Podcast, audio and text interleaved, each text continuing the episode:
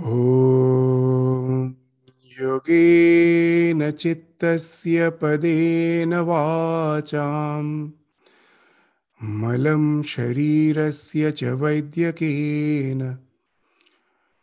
योपाकरोत्तं प्रवरं मुनीनां पातञ्जलिं प्राञ्जलिरानतोऽस्मि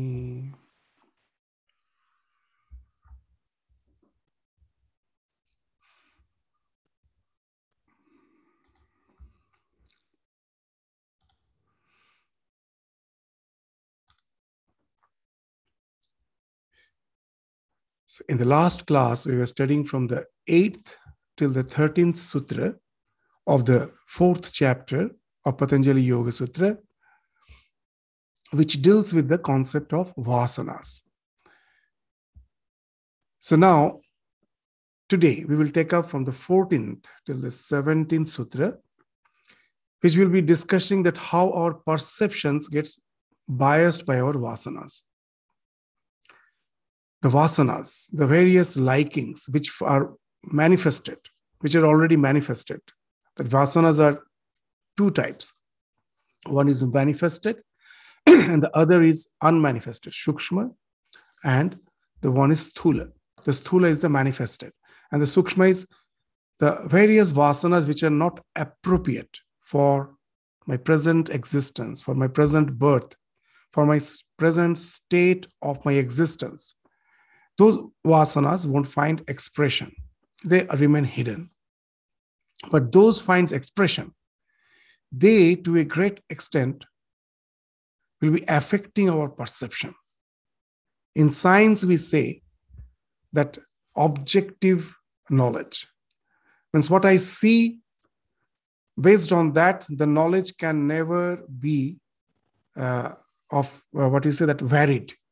There cannot be when I am seeing the red flower, you're seeing the red flower, and I know that this knowledge, which comes from this consensus reality, that we all agree to it, that's the valid knowledge. But here we will find from the 14th to the 17th sutra, as we gradually uh, go through these sutras, we will find a wonderful thing. The Yoga Sutra is saying that our perceptions are biased by our vasanas. What I see is may not be correct as it gets colored by my vasanas. Your perceptions uh, also get colored by your vasanas. The same thing may be perceived in different ways based on the biases which develops because of our vasanas. So that's the thing which we will be dealing in the succeeding sutras. But the 14th sutra which we took up in the last class as a quick revision we will again uh, take up What's that? It speaks how the perception happens. When I see the red flower outside, I have the idea. What's the idea? The red flower with the smell, with the texture, with the color, everything is lying intact there outside. Through my senses, it comes as a whole, and I perceive it as a whole. But very interesting. These perceptions happen happens piecemeal. There's a wonderful coordination going on inside the mind to give a sense that it is a whole. What is there outside, we never know. When all those piecemeal perceptions very nicely coordinate, then we have a feeling that that's the thing which I am seeing outside there, exactly that's the thing I'm perceiving. But it never happens. Before going to the explanation of the sutra, we will give a common example. You will understand that. You suppose you are sitting in a movie theater. You're sitting in the movie theater watching the movie and you see certain characters speaking. You have the idea that the character is speaking. The words, which when the, with the movement of the lips, the words are coming out from his mouth. We all have that perception. Yes, we know with our technology, with our science, that's not the thing happening. But when we are totally absorbed in the movie, what we feel, that's the character which is speaking. But actually, what is happening? In the screen, what we are seeing is only the moving picture. There is no voice coming from there. Somewhere else, the sound box is there. From there, the sound is coming. But this two coordinates in such a wonderful way. The moment the lip moves from some different source, the sound is coming and entering my ears. And this two gets coordinated together, and I feel that the person is speaking. But actually, the person is not speaking. There in the screen, the person is totally silent. The sound is coming from the sound box somewhere else. But I feel the person is speaking. So now you will understand the idea of piecemeal perception. That so many perceptions are segregated. When I'm seeing the flower, you even the modern science will say you this if you go to the neurology that the, in the brain the color perception center is different. The shape the shape of the flower that which i perceive is different. Where i am perceiving the shape in the same place the color is not perceived and again the smell that that is totally different. It is entering through the nose. At least the color and the shape both are perceived through the eyes. And then of course the perception is segregated. And here it is a, even the entry point is different. From the nose the smell is going. And if you touch the texture Again, it's a different sense. But all this various piecemeal perceptions, our mind is wonderful. There it all gets conglomerated, synthesized, and then it is projected as a whole. What I am seeing there outside, I don't know what it is. Once it is projected as a whole, I say, oh, red flower with such a wonderful smell. A wonderful thing our modern science is a very poor imitation of nature very poor even few years back even few decades back a century back about 100 years back there was no question of movie. When the movie came it was silent movie. And that also black and white. And then the color came. Just see one by one we are synthesizing. That on the that black and white means only the shape on which we could project the color. And then also it was silent. Then the sound came and now in the movie theater you have that surround sound as if the person who is speaking is just sitting in front of you and talking to you and we say how marvelously the technology has improved but just imagine what nature is doing for millions of years is something which we, with all our technology, can never imitate. There are hundreds of piecemeal perceptions. Even when I see, I'm seeing through the eye, the digit perception, if I am seeing the uh, digit seven, seven, you know, some persons are there, they have some abnormality. Whenever they see the seven digit, they will see invariably it as red, whatever may be its color. Why it happens? Because the color perception center and the digit perception center in our brain are very near. And just the way our electronic circuits gets short circuited because of some mutations, because of some abnormalities for that particular person, there is a short circuit between the color perception center and the digit perception center. The color red somehow got short circuited with the seven, digit seven. And whenever it sees seven, it says red, whether its green color is green or yellow or red or blue, whatever it may be, that person will see it red. So why we are saying that from these abnormalities, actually, we can easily find out that actually all the perceptions are piecemeal. So many. We, here, through our projector, we can only project light and sound. But the mind is projecting light, sound, taste, touch, smell. And that also, each of them has so many varieties. And that all are segregated. Now you think that how our technology is a very extremely poor imitation of nature. And that segregated is being projected out. Our perceptions are not something which is gathered in. What is coming from outside, I don't know. But what I see is information. What is information? we break the word in formation everything is forming inside and then that is projected out which i see it as reality so just see this this idea and with the help of modern science we can understand now it really amazes us that thousands of years back when the yoga sutra was written This is exactly the same thing which has been indicated in the 14th Sutra. What they're saying? Parinama ekatvat vastu tattvam. If you just see the word parinama, parinama means transformations. Ekatvat. Ekatvat means synchronicity. Together. All the parinamas, innumerable parinamas are happening together. Ekatvat. That results in vastu tattvam. That tattva. Tattva means that anything which is not, there are two words, mata and tattva. Mata means opinion. Opinion can be varied. I have an opinion which can be varied from yours. But tattva is the truth, which cannot be varied, which speaks of the consensus reality. That what uh, when I see the red flower, you also see the red flower. There can there cannot be any question of opinion. So that's the word. There's the difference between the word tattva and mata. So it is not a mata. When I see the red flower, it is not a matam. It is not an opinion. It's a tattva. There's a truth. And this consensus reality is generated because of parinama ekatva. The way the mutations of the prakriti in your mind, it's happening. The same way it is happening, which is generating the consensus reality. That reality that we have is not something absolute.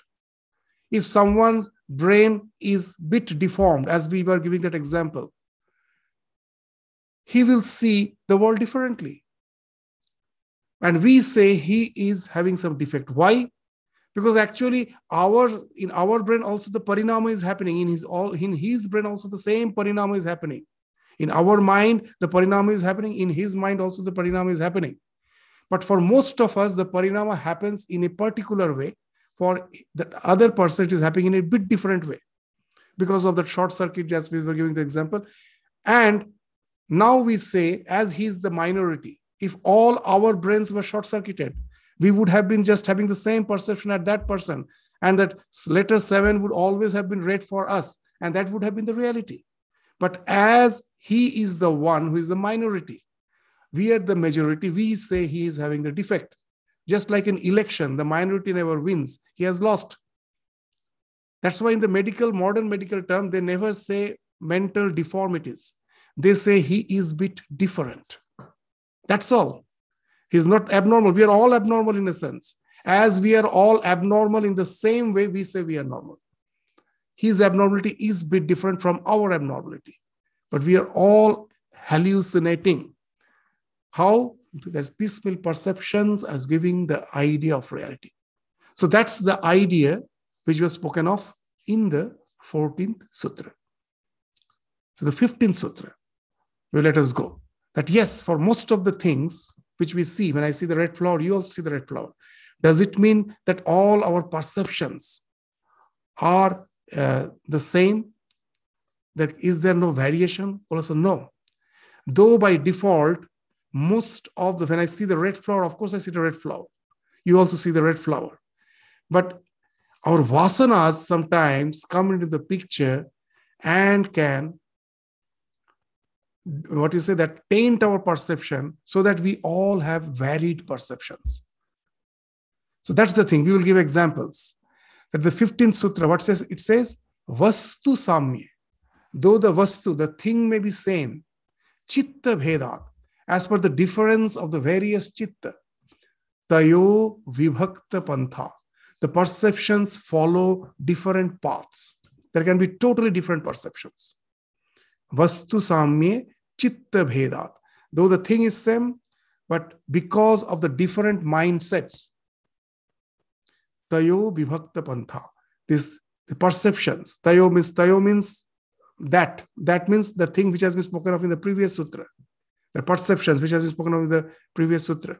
That perceptions follow different courses. In our scripture, the very common example is of a stump a stump, a tree, most probably in the storm has fallen.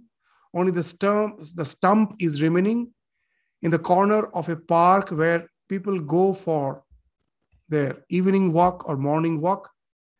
The stump is in the corner of that park. In the evening, children are playing, people are strolling around.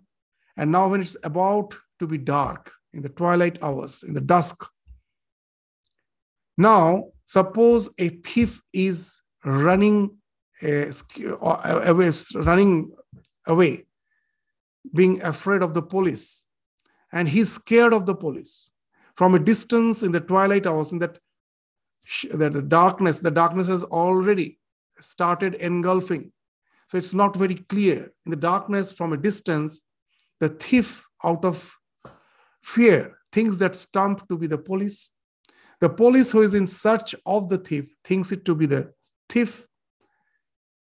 A person who came to the park to meet his beloved thinks it to be his lover. And the, the child, the children who were playing, now the game is over, they have to return home. Now they're in search of their mother. The, a child thinks the stump to be the mother, and the mother who is in search of the child thinks that to be the child. So this is a very common example in yoga and in Vedanta. So now you will understand Vastu Samya. It is just a stump, Chitta Bheda, because of our various vasanas. What we want, that creates the biases and that distorts our perception. We can never see the thing as it is. So that's how that it has been indicated. Though that for most of the things, the consensus reality do apply. But yes, in our life, we will find that it is not always correct. And actually, this is the cause of all our turmoils and tension. When before election, the political parties with their agenda, they're speaking, you will find that sometimes there is the clash of opinions among the one who are the votaries, who are the adherents to a particular political party. They in the you in the if on the TV, there will you find various discussions going on. Very interesting. You will find that both have their opinion when they're alleging someone else or supporting someone else they think they are correct. But if they are correct, then why, what's the, why there is a question of varied opinion? The other person also thinks he is correct. The reality has been constructed by their biases. Once you get biased, naturally, immediately there is bound to be this clash of opinion. In the society, all the clash of opinions is because of the vasanas. We can never see the thing as it is it is bound to be that varied perception. When the two teams are playing, suppose a clash ensues, in and it in, in the match there is some fight, and that spreads among the, the supporters, the fan. And if you go and take the interview, both will say the opponent team was wrong. The team I support was correct. This you will from both the supporters, you will find the same answer. This, this varied opinions. Why? Because my perceptions are already biased. The team which I support. Same thing happens with religious fanaticism. That my religion is the only religion. All other are false. The same thing. He's not saying something uh, deliberately knowing very well that other religions are also okay, but I have to say it's not a false statement. Fanatics are the most the sincerest soul in the world. They're very sincere, but the bias changes their perception. Immediately, their perception changes. So many things. It has, it has been found very interesting thing. You know, sometimes you will find there are co-authors. A book has been co-authored. Now, if it is two or three authors, you go and take this, you just uh, ask them that well i understand it is a yeah, this book is a, uh, has been co-authored by two or three persons but can you tell me what's the percentage of your contribution so you individually go to these three authors and ask them the percentage of their contribution and you add them it invariably it is going to be more than 100% it is going to be because everyone will say that I see 60%, 50%. No one will say less than 50%. When the car accident happens, someone got badly injured, is in hospital, most probably it was his fault. But invariably, if you go and ask him, 99% chance is there, he will say, no, the fault was for someone else. And not only that, now if you ask him, that please grade yourself that if 1 to 10 is the grade of the driving skill where will you place? So they will place their grade in such a place which is equivalent to the test drivers. When the car you know is so these all speaks of what in modern psychology they have uh, introduced a term called beneffectance. Beneficial and effective benefactive. That we all prove we all try to prove ourselves to be a beneficial member of the society and effective member of the society. We are not quacks. We are not some uh, erratic person. We are quite responsible and we never do it as a hypocrite. Others may feel i am hypocrite but i never feel i am sincere. There's a book which the title of the book is why everyone else is a hypocrite. Because i never understand. Why you know that the left brain is the language brain. It is a propaganda machine.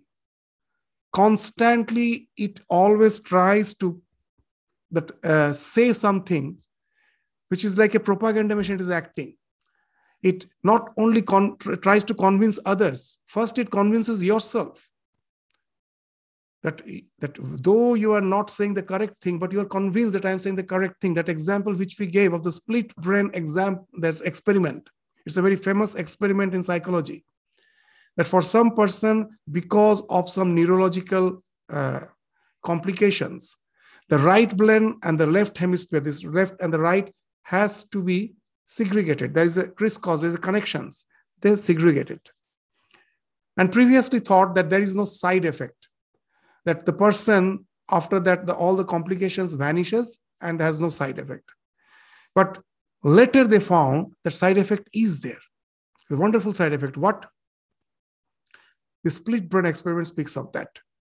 A person who has such segregated left and right hemisphere he is made to sit in one chair in such a way that he cannot turn his head. His head is fixed. And on the left side somewhere one display board is there which can be seen only by the as he cannot turn his head and it has kept in such an angle where only the left eye can see. The right eye cannot see that. This person with the split brain when he sees that uh, display what's the display? Get up and move forward this person immediately gets up and starts moving forward and suddenly someone asks, Well, why you got up? Why are you moving? And immediately he will say, Most probably there is a fridge in his front. Oh, it's uh, I, I'm feeling a bit thirsty. I want to just get some cold water. And the person who is conducting the experiment, who knows, he knows very well it's not the truth. Actually, seeing that uh, display, get up and move, he has started moving. And when we ask, he's saying, I'm going to get some water. What's happening?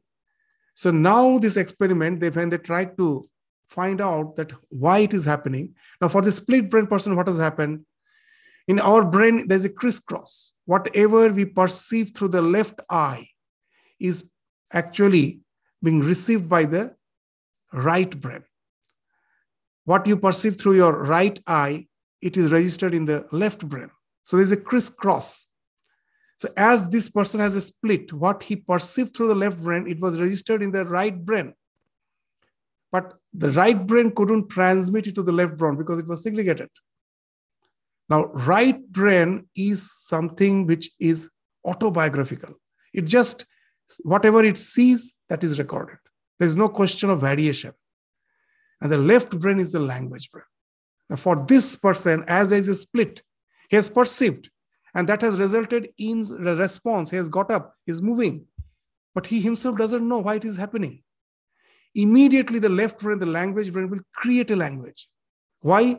Because after all, we have been uh, built in such a way that we have to prove ourselves an effective person in the society. We are not some uh, this uh, having some crack in our brain. We are quite beneficial. We are effective. We are responsible and to make that uh, thing as a conviction for others immediately the left brain when it doesn't get the message for your actions, immediately it will interpret and it will come out as a language. That's the propaganda machine. And first, it's not that you are doing it consciously. You think it's correct, but the other person immediately finds out that it's not correct. That's why in this world, you will find no one says that I am an hypocrite. I am sincere. It's always the others who are hypocrite. And that's why when we say that throughout the history there was the fight between the right and wrong, it's actually totally a misstatement. It's a wrong statement. There was never fight between the right and wrong. It was a fight of perspectives. When Ravana was fighting with Rama, he thought he was quite justified. We may say that Ravana was the villain, but Ravana, I think, never will think that he's a villain. He had his own perspective. If you look, listen to the interview of all the some very hardcore criminals who may be most probably sentenced to death in the countries where death sentence is there, like in America. And there's a they have been interviewed most probably few days before their death. That what do you think? That and invariably you will find in 90% case, what do you think about your punishment? They will 90% case they will say it is a total uh, means uh, the justice has went the wrong way and he will or her, she will be totally justifying herself for all her actions deeds and that he or she does it with full sincerity so that's the idea wonderfully has been spoken of in this sutra what a wonderful sutra vastu samye chitta bhedat tayo vibhakta pantha all our conflicts in the world is because of this we can never see the thing as it is. It is bound to be tarnished by our opinions, varied opinions, tainted by our opinions, tainted by our vasanas, our likings, dislikings. So, objective knowledge, unbiased objective knowledge, is something which is impossible.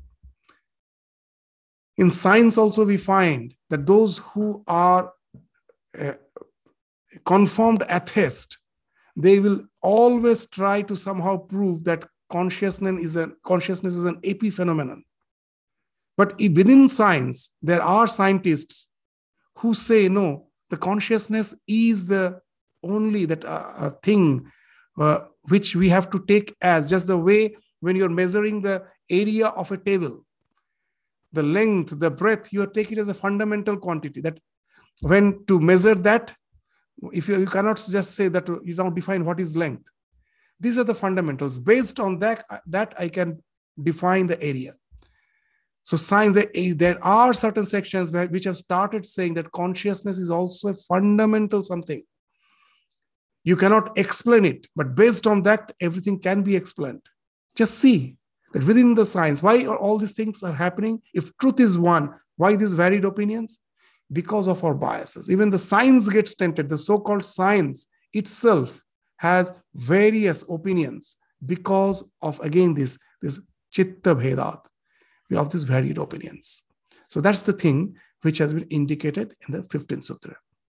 16th sutra, almost in the same lines, it will say that why it happens. That the reason it will give, it's a very wonderful sutra. Tat uparaga apekshitatvat chittasya vastu gyata agyatam. Uparaga, the way you color the things. External objects, tat, all the external objects is a meaning tat. Uparaga, the way you color them apekshitatvat means according to the color of the mind chittasya vastu gyata some things are known some things are not known just we say that our eye have blind spot. Our mind too has a blind spot. In our life, it happens. A boy and a girl comes to the relation, they are in love. They each see angel in the other. All good qualities. Nothing, no evil. And that's why they think, now, yeah, that we are the proper match. And then the marriage happens. They start staying together. And then gradually, when that infatuation has went, what has happened at the beginning? The blind spots, all the so-called negativities, were in my blind spot. I was saying all good. But no human being can be all good. We are a mixture of goodness and, of course, some negativities, positivities, and negativities are there. But we were totally, the, our mind had a blind spot for all the negativities. That's why we saw the angel in the other. And when they start staying together, and then we find that the anger is building up, disgust is building up. And a time comes when you see only the bad qualities. Those good qualities are not seen at all. Anger is a temporary insanity. It's that when you get angry, you, you will just see the other person as devil, not a single good quality you can see. We can only see the faults. It's not that he's full of faults, he also has some positivity. But that anger creates the way that infatuation is a temporary insanity, anger is also temporary insanity. And now we find it's a dangerous illness where we think that we see the things as we uh, as they truly are but in fact our visions are already distorted.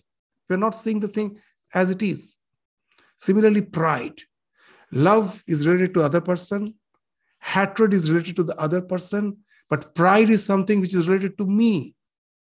And it distorts our vision. We start thinking that uh, that i am the person who is just the avatar the incarnation and this works in a wonderful way. You know that uh, in our psychology, they use the Western psychology, they use two words persona and shadow. We all start wearing mask. What's the mask?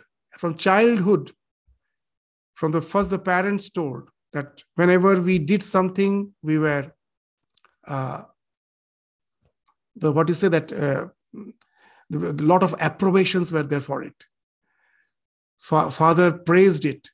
There was approbations. And for certain things, we were censored. We were scolded. And from that, the idea of good, bad started developing.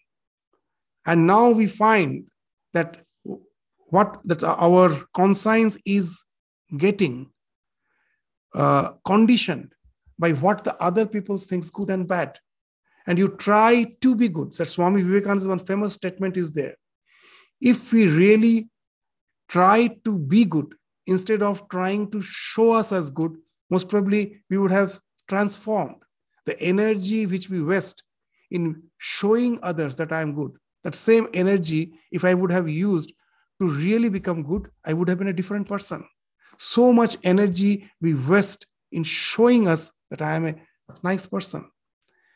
So that's the persona, the mask we wear. From the child, he knows that such a certain things for which he will be scolded, censored. So he starts behaving in a different way. And that what happens, you know, that when he goes to the university, he finds that there is no one to scold him. Now, this persona has really developed so much, that mask. It creates, along with that persona, another thing is created that is called the shadow that all the weaknesses are for the time being in the shadow. They don't find expression.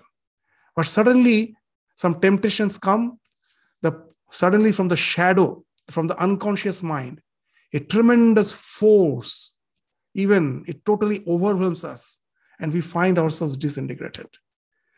All sorts of drug addiction, everything speaks of that. The shadow, from the shadow, the as if like a devil something has came up and totally Uh, disoriented that person. This fight between the persona and the shadow. It happens the more that we develop that pride. So many things in the mind goes in the shadow because of that huge persona that false personality that masked personality which we are creating. So here also again there's a question of seeing something and most of the things are hidden. You see only the few good qualities most probably you have and you again spice them up and other things. So many negativities which you should be careful about. You are not at all aware of it. There is a wonderful saying which Yatishwaranandaji used to say that if my personality is like a chain with you know the chain has so many links innumerable links. Your personality is like a chain with innumerable links. All the links are strong only one link has started developing a little rust. When the chain is at stress, it is going to break from that one link which has started developing rust. So don't be so much possessed by your good qualities. Even one bad quality can be sufficient to tear you off that one rust link. So these shadows are something which we should be aware of. And for that, the pride shouldn't be there. The more the pride, the more the shadow, the more the chance of fall. This idea, you know, this all the mythological stories, they actually speak a lot. There's, there are wonderful philosophical, psychological ideas behind them. In Mahabharata, in Ramayana, there's a story when Hanumana was on the mission to find out Sita. So he was uh, asked to jump over the ocean to go to Lanka, the, the, the present day Sri Lanka, present day the, so there's Ceylon. So they have he, he, was supposed to jump over the ocean. That was the uh, duty which was a- assigned to him. And now, when uh, he was about to take the jump, so all first, uh, first of all, he was not having sufficient confidence, and then uh, because uh, this, that is another story, we did not go to them. That as a child he was uh, trying to uh, eat the sun, and then the devas finding that the child is very restless. That for till he grows up, for the time being, let his uh, awareness about his strength be totally deleted. When he needs it, then it will come back. So now it came back as he's on mission. Now he became confident. He was about to take the jump. Now, when he was jumping over the ocean, suddenly from the ocean, a demoness came out. Her name was Simhika. This demoness name was Simhika. She came out. She had a particular characteristic. What's the characteristic?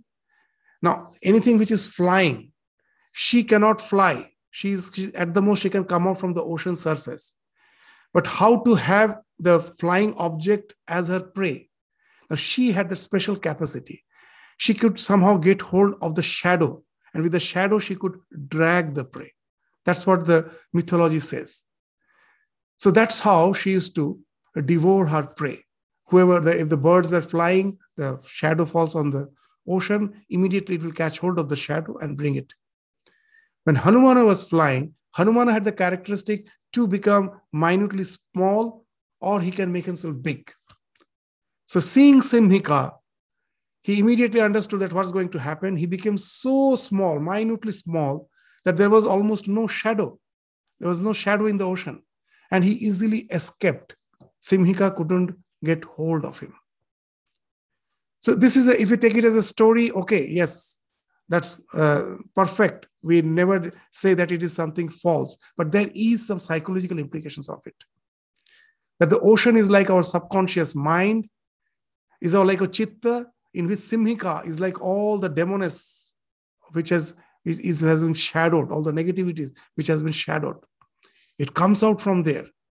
The bigger is your shadow because of your persona because of all those puffed personality the more the chance you will be engulfed by simhika by the demoness, by all the negativities of your subconscious mind. A little uh, temptations of the world will totally disbalance you. So that's the thing. The pride hides our that the, the, the so many things of what chitta. So this anger, infatuation, pride, all those things we will find infatuation. That's the idea which is being indicated that just now you just see that first it started with the idea that there is something called objective knowledge but is really it's always true no. In so many ways our perceptions are getting tarnished. That's being indicated. Tat uparaga apekshitatvat chittasya vastu gyata agyatam sometimes some things are known some things are unknown though it is perceived because of the blind spots of your mind, which has been generated because of your likings, dislikings, because of your infatuations, because of your anger, which comes from those likings and dislikings, as well as from the pride, your puffed up personality. We find that the chitta is hiding so many things, which actually is palpably visible, but we don't see for the time being. So that's the idea which has been spoken of in this sutra. So the next sutra, the 17th sutra, this now speaks of that behind all the perceptions, it's not the mind which is perceiving. Behind the mind, there is something whose association is activating the mind, and then only all this perception is possible. And for that, they will give a reason. What's the reason? As the various states of minds are known, so there must be someone behind the chitta. The, let us read the sutra and we will go to a bit elaborate discussion. Sada gyata chitta vrittaya tat prabho purushasya aparinamitvat. Sada gyata. When I think, whatever thought is coming to my mind, I know I am thinking. This is a wonderful characteristic. What's a wonderful characteristic? It's a hard question. It's a very difficult question of consciousness. There are two things. With all the discoveries of our uh, neurological science, sometimes we think that we can create artificial intelligence which is almost like human being. But the big question within the science is there, yes, by observing the way the brain works, works, the various hormones, enzymes, with a particular type of our temperament, mood, the secretions, and those resulting various type of uh, way we react, we respond. So we can almost imitate that and create a robot which an artificial intelligence which is almost like human being. That science is yet to have uh, that uh, a robot which is exactly like human being, but they're aspiring that most probably in short time they will do it. We take it for granted they do it. But there's a hard question. What's the hard question? The science even doesn't know. Even we don't know the yes and no. The when I am seeing a thing, I'm seeing a flower. I know I am seeing the flower. When I'm thinking, what I am thinking, I know. The question is, does that robot, when it is, when you ask, bring him, bring a cup of tea, he goes, prepares the tea, brings, and keeps it in front of you. You think, ah, he's just that, our like us, the conscious being. But there's only one difference, which still is a very hard question we don't know. Is the robot the same way aware? When I asked him the question, the programming is such that when you even now now it is the mobile when you ask a question immediately it will be answering that's all matter of programming. It's not that someone is consciously deciding that yes, for such and such question, such and such answer, it has been programmed, it's happening. But the way we, as a conscious being, all those things are happening also within me, which has been imitated by the science that's happening. You get the response accordingly. But we know when I'm thinking, I know I am thinking. When I am angry, I know I am angry. When I'm happy, I know I am happy. When I'm asked to some uh, asked to do something, when I'm doing, I know I am doing. Does the robot know that it is doing? Does the robot know it has heard the message? Or it is just a programming where hearing certain words, certain uh, what do you say, these, reactions just follow as per the programming which has been done. So this, this is a wonderful hard question of psychology. We find how nicely thousands of years back has been spoken of that what's the difference between consciousness and, and, and something which is not conscious? It may be an artificial intelligence but there is a difference. What's the difference? Sada gyata. There is someone who knows in me the qualia factor of our consciousness. That's the word term which we use. That the, the constantly that self-aware of all my thoughts of all my actions of all my knowledge of all my perceptions i know that what I'm perceiving, I know what I am thinking, what's my decision, everything, someone is there behind witnessing that sada gyata. That's the one who Sadagyata of what? Chitta Vritta, whatever in the Chitta, the Vrittis are going on, in whatever forms, perceptions, uh, all your decisions, all your uh, feelings, emotions, these are all Chitta Vrittis.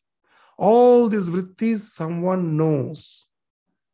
The one who knows is the Lord of the mind, Tat Prabhu. How come he knows everything? Because he is aparinami. This is a wonderful idea. He is the one unchanging, the witness, always there. This, you know, these sutras, when it were written, already Buddhism was prevailing. And in those days, there used to be the, uh, this, you know, that the fight between the various, fight means intellectual fight between these various ways of thinking. In Buddhism, the idea is very interesting. What they say?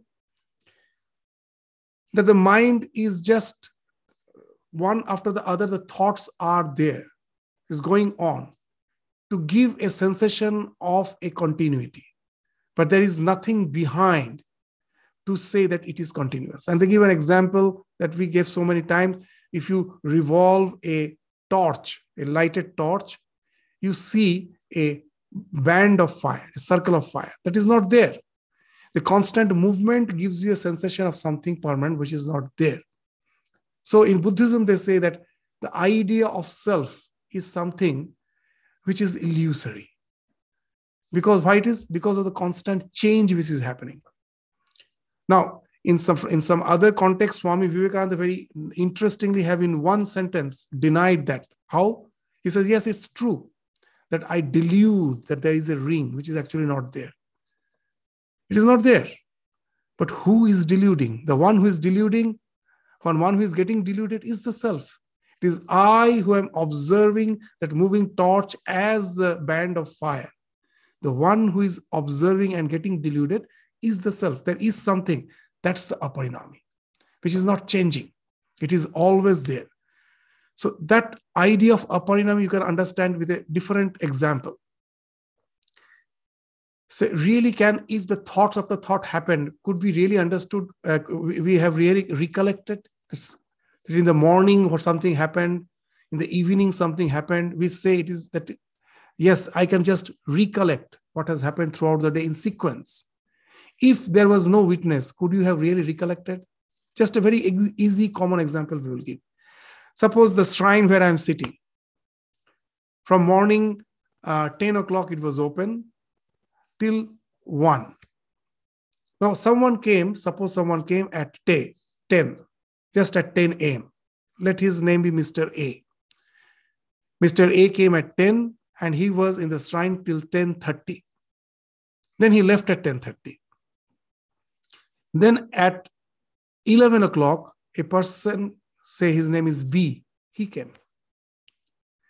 At 10, some person came, till 10.30 he was here, he was meditating. The one who came at 11, he started chanting and he most probably chanted for another 15 minutes or 30 minutes, 11.30. He left. After he left, most probably at 11.45, C came. He came and he was also here for the shrine. He was in the shrine, uh, sitting here for some another 15 minutes or 20 minutes. Now, if can A ever know that B came? Can B know A, that A came? Can C know that A and B came here? Because they all came in different time. But suppose an person called X was sitting in the corner of the shrine from morning 10 a.m. till 1 p.m. He's the witness. He only can say that yes, from 10 to 10:30, one person was here. He was meditating. From 11 to 11.30 another person came he was chanting and another person came from say 11.45 to 12.15 he was also there sitting in the shrine who can say? The one who is there constantly there. Otherwise you cannot connect all those three. This all will be segregated event. In our mind all events would have been segregated without any connection if there is no witness which is constantly there without change, aparinami. So that's the idea, sada gyata, that I always know all my chitta vrittis. Why? Tat prabhu, before, be, behind that, purusha, the conscious principle is there, which is without change. Unless there is a substratum, we can never think of synthesizing all the things which are constantly changing. In the movie, unless you have a screen, can you think of the movie? It's impossible. There has to be a screen. So, behind all this phenomenal existence, there has to be something which is a aparinami, never changing, constant. There's a very funny way. Uh, there's a Buddhist story that in, in Zen Buddhism, they always uh, speak of some, uh, they call it quacks, uh, not exact quarks, quarks. What those quarks are? Some puzzles. If you can understand the puzzle, you will be immediately illumined. So, what's one of such puzzles are that two monks were arguing. What they were arguing of a flag which was moving in the wind. A flag was just moving in the wind. So what they was uh, arguing, one of them told, one of the monks told, the flag moved. The other told, no, the wind moved. So now they started arguing. They couldn't resolve the dilemma. They went to a senior monk. The senior monk told, the mind moved. And at last they went to the enlightened one. And the enlightened one told, nothing moved. so that's the story. One told the flag moved, the other told the wind moved, the senior monk told the mind moved, and the enlightened one told nothing moved. Because the enlightened one is the one who has went beyond the mind. It is the conscious principle which comes in association with the mind and activates the mind. And what is going on out there, I never know. Have the flag really moved? I don't know. Something was happening there which my mind projected as something moving. So when the senior monk told the mind moved, he was correct. But he have not yet realized beyond the mind what is happening. So when once someone told the flag moved, the, the wind moved, both we are not sure about what is happening there. Because it's what happening there is just a suggestion, which when the mind interprets, projects it as our consensus reality. So the consciousness, the Purusha is the no thing. He is, we say that Purusha is nothing. We say it's correct. He is not a thing. The conscious principle is not a thing. So what is out there, we never know. But when consciousness is focused on the mind, then what happened? The mind is perceiving the world. How? By generating information. That information, just as we were told, something is forming inside, information. And that's being projected out, out as a reality. So the conscious principle, which is not moving, but in as it comes in association with the mind to activate the mind, which alone is moving. What we see is the movement of the mind. We don't know what is happening outside. We don't say that nothing is moving outside, but we don't know. The external world is a mere suggestion. We see only the map. We can never see the reality. We can only see the map of the reality. That is a common example which we give. Suppose what's happening that when I see the red flower, that example again, we give it to bring the point home. Is the flower red? No. We, we don't know what it is. Light is falling, which has various wavelengths. They have no color actually. Even Newton knew it. Newton told they have no color, they are just various wavelengths. They fall on the flower, all the wavelengths are absorbed. A particular wavelength is reflected. So from that, someone told very interesting thing. Our identity is what we give, not what we take. So the flower took all the colors, it gave that red band. So that's why we say it is red flower. So in this life, you also should know what you give is your identity, not what we take from the society. So whatever it may be, so it's a particular band it gave out. That reached my eyes. Light's function is over. Now, the moment it touched my eyes in the retina, a nerve impulse was generated through the optic nerve. It was taken to the color perception brain center. It is just a nerve current. Light never enters into your brain. It's a dark portion. No light enters there. If you were sitting there, no light. It's totally dark. When that nerve impulse goes to that so called color perception center, the red color is thrown out by the mind. So now you will understand that all this is forming within the red color is forming within, it comes out to give you a sense of reality. So now you will understand that what is happening outside, I don't know. There is something. So everything what I see is a map. What in a map, how, what's in the map, what we do? Suppose I go out today to find out the network of roads of Melbourne. I study, I just travel through my car, I just move around and uh, come back and draw a map. I draw the freeway, I draw the merging lanes, I draw the exits. Now, after I draw the map to distinguishing to distinguish from the uh, these three, the freeway, the merging roads, and the exits, what I do, the freeway I draw in green color, all the roads which are merging most probably in blue color, and the exits in red color. A small child sees this map and he thinks that most probably this red color, green color, blue color road is out there. Will he ever find? No. It is we who have put those colors for our convenience. And that's what the mind is doing. It is throwing out various colors. So we what we see is the map of reality. We never know what the real thing is. And that's the idea that conscious principle behind the mind is activating the mind to create this wonderful phenomenal existence. So, unless that is there, everything falls off. Just like the IC chip of your computer, it is just like a dead log wood. And what a marvelous world of virtual reality it can produce the moment the bias voltage passes through it. It gets enlivened. So, there's a similar way. How it gets enlivened? By all the things which are hidden inside it. All the things which you're seeing in the screen is in the chip. The chip, once gets activated by the bias voltage, is now projecting this world of virtual reality. Based on the suggestions in the keyboard, the, the way you're pressing the keyboard is the suggestions, which in uh, the, uh, when the bias voltage is there, you press the keyboard, those suggestions can be projected as the world of virtual reality only when, when the bias voltage is there. When the bias voltage is not there, you can go on pressing the keyboard, nothing happens. Because the screen will be just blank unless and until the bias voltage is passing through that. So that's the idea. Till the Purusha is there as a constant, it is as constant, it is there.